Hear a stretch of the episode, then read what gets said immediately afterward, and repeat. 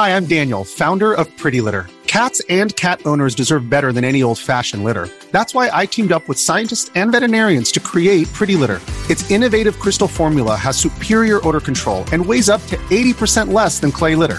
Pretty Litter even monitors health by changing colors to help detect early signs of potential illness. It's the world's smartest kitty litter. Go to prettylitter.com and use code SPOTIFY for 20% off your first order and a free cat toy. Terms and conditions apply. See site for details.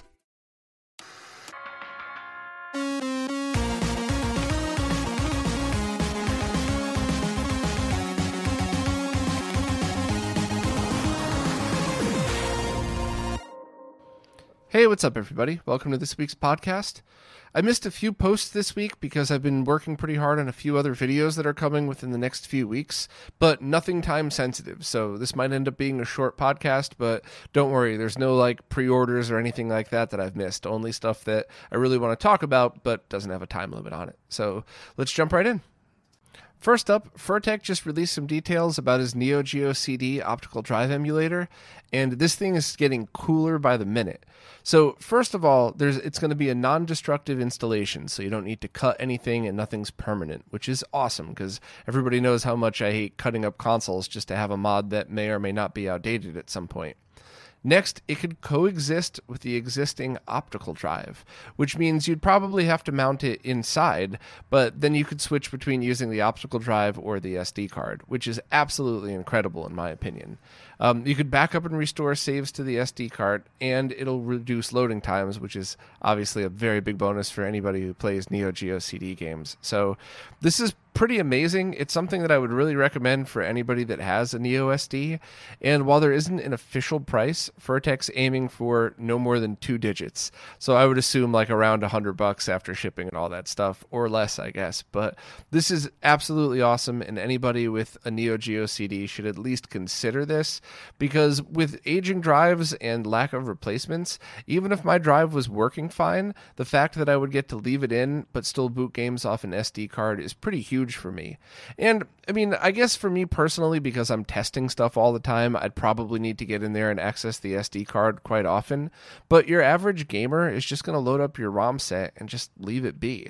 So even if you have to, you know, tape it to the inside of the console so it doesn't flop around or something, uh, it's still a perfectly good solution for your average gamer because you really wouldn't ever need to mess with it unless you need to add games. So I'm very excited about this. Hopefully, I could get one to try out as soon as they're released.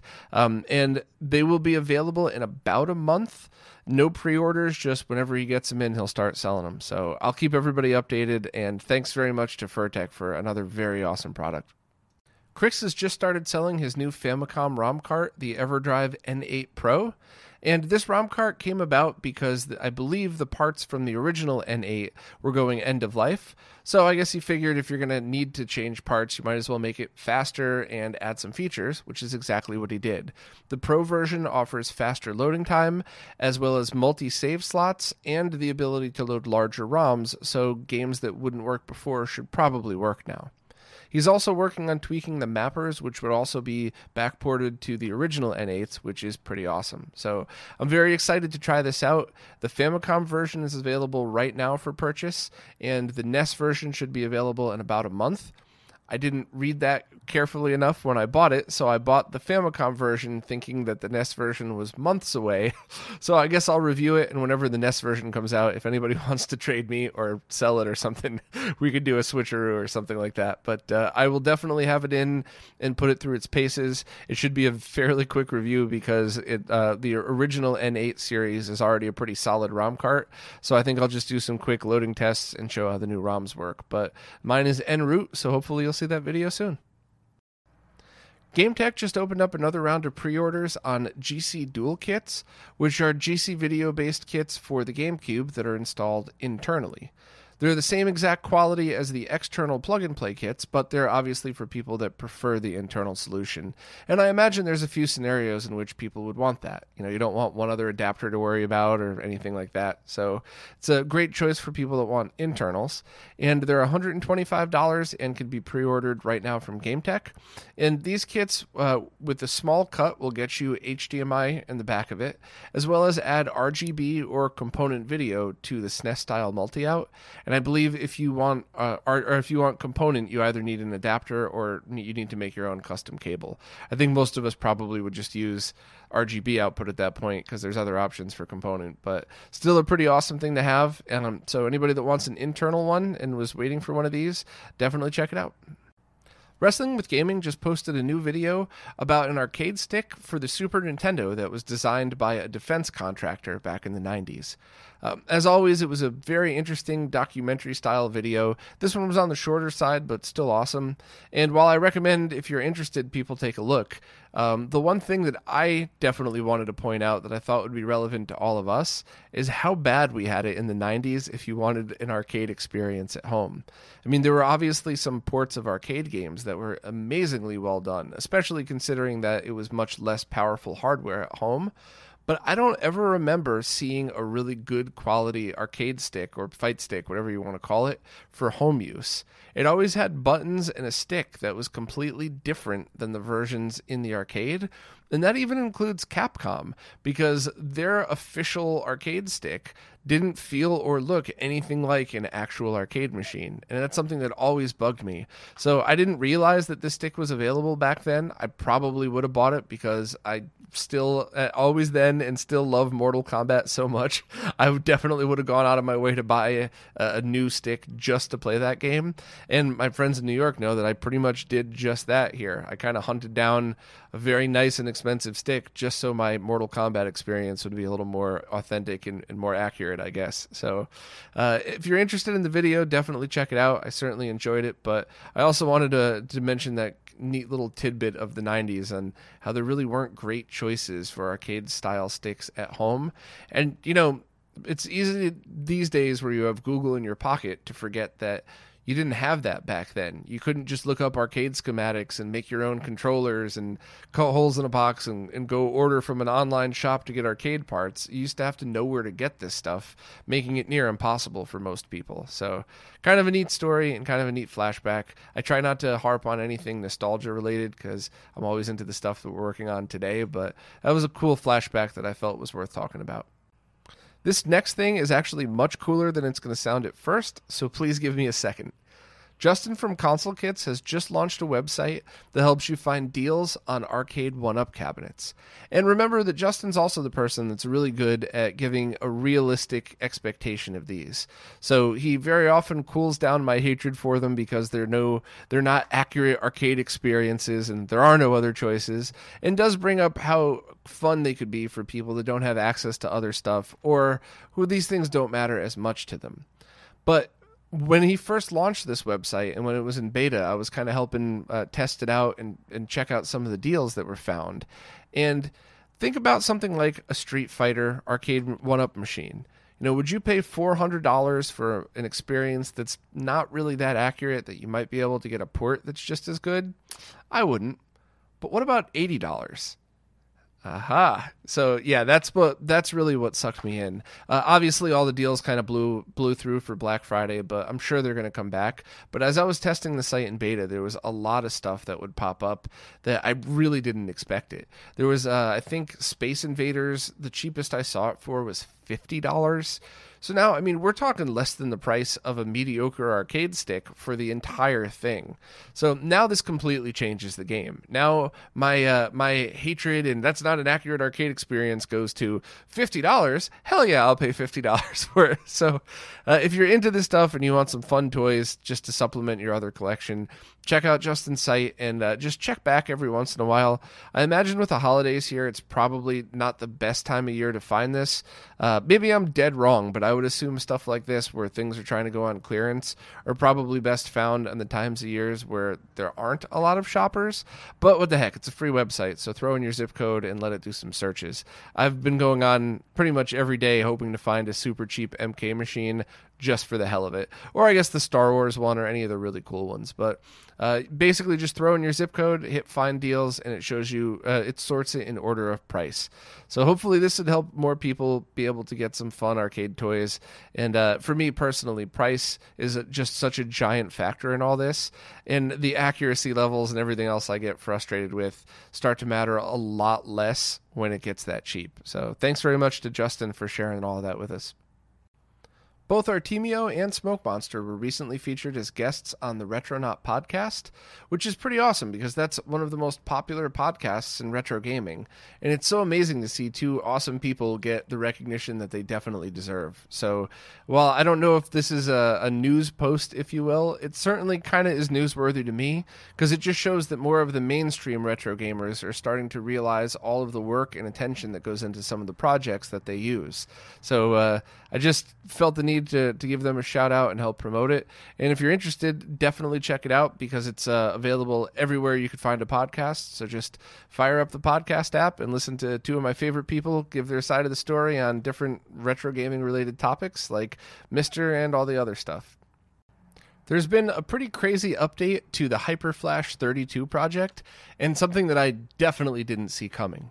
So, a quick recap Kevin Mellott was originally planning on doing a standard ROM cart style thing for the Virtual Boy, where you throw all the ROMs on an SD card and then use the Virtual Boy's interface and controller to select your game. That got put on hold, but Kevin still wanted to provide the community a way to play homebrew because the previous flash cart that was out there is no longer being made. So the Hyper Flash 32 was announced as a single ROM cart replacement, so you could basically just plug it into your computer, load on a ROM, and go from there. Well, that's all changed, and I'm super impressed with the concept. Kevin has worked out a way to make a custom case that's actually the case in itself is pretty neat. It's a material called FR4, which is a glass epoxy like finish um, with a carbon fiber frame. So basically, you could make something and have electronics built right into the case itself, making things a lot easier to fit into smaller spots because you don't have to worry about mounting and stuff like that. The circuit board kind of becomes part of the case. And inside of this, Kevin has also included capacitive buttons and an e ink screen. So that means, provided all the prototypes are working uh, as they should, you throw in your micro SD card with all the ROMs on there, and folders should be supported. And you could use the capacitive touch buttons to select your game before loading it onto the Virtual Boy. And I think this is the one scenario which I would prefer that over using the Virtual Boys interface to load the game. I'm one of the few people that doesn't get dizzy when I play the Virtual Boy, which is weird because I do get motion sick when playing certain VR games, but um, I just think this is a much easier way to go about doing it. Now, of course, you need to power it somehow in order to flash the game, but any USB power will work. You know, one of those battery chargers, plug it into the wall, whatever. Any basic USB charger would work.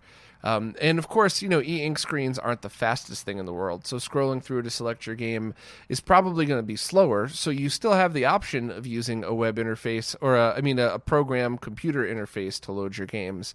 But this is pretty awesome. And it's also awesome for longevity, too, because there are certain projects out there that were designed many years ago and require computer software to do things like load ROMs, and it's not compatible with any of the modern operating systems. So, unless you have a virtual machine that could work, or if you have an older computer, you're kind of stuck.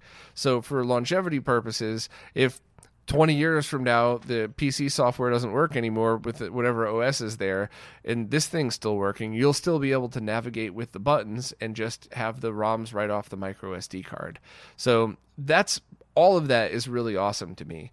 Um, He's also trying to get red and black e ink screens working, which of course all Virtual Boy fans will want that. But there's some issues with that, and of course speed as well. Uh, the basic black and white ones are generally much faster than any of the color e ink screens. So Kevin might end up going with that, or we might end up putting out a video and having people decide. But overall, I'm really excited, and I I just depending how this performs, no one might need the other ROM card after this. This might actually just be the the easiest overall way to use something like that, where you normally would have to put your head into a 3D visor just to select your game. So I don't know. I mean, you know, I always like choices, so uh, heck, I hope Kevin makes both of them. But this is super impressive.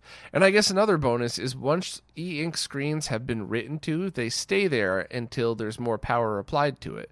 So if, uh, like you see in the picture here, there's hyper fighting loaded on.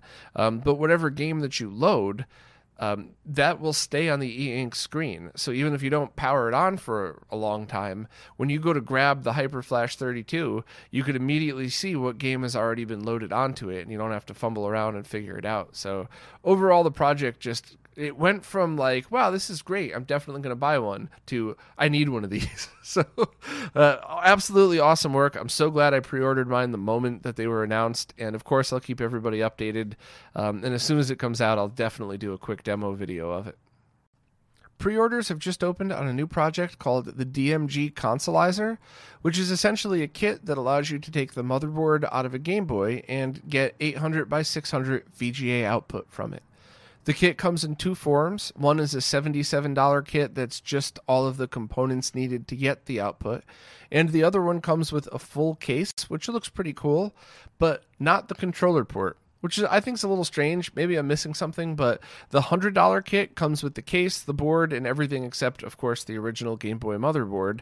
Uh, but if you would like to control it with a NES controller, you have to find your own port and then solder that in. Although the hole is already cut for it, so not sure why they didn't just pick up a whole bunch of ports and include that with it. But whatever. Uh, I still think it's a really cool way to to breathe new life into a potentially broken Game Boy.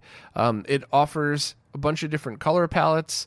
And the fact that it's VGA, I think it might work well with CRT monitors, and you don't have to worry about changing the refresh rate. Although I'm kind of interested to see how it'll work on flat screens or through like VGA to HDMI converters. Um, overall, I mean, if you have a Game Boy that's got a broken screen, you'd probably have done or would want to do like a bivert backlight mod. But what if you got a Game Boy with a broken screen, a broken case, batteries leaked out and corroded the battery terminals? Now, you know, you could either sell that for parts on eBay for a few dollars or you could throw it into this. And depending on how you like to play your Game Boy games, this could be a pretty awesome way to do it. So, as always, I love choices, and this is just yet another choice of how you could play your DMG games. Well, that's it for this week. As I said before, I still have a bunch of posts I need to write up, but nothing time sensitive. So while I would have liked to have gotten them done for this week, you're not missing any pre orders or anything like that. So uh, definitely stay tuned for next week. It should be a much longer episode with a lot more stuff to talk about. Hopefully, I'll get my videos released too, um, and we'll see where it goes from there. But as always, thanks so much to everybody who watches, listens, participates in the comments, and of course, everybody who supports on any of the support platforms. Thanks so much, and I'll see you next week you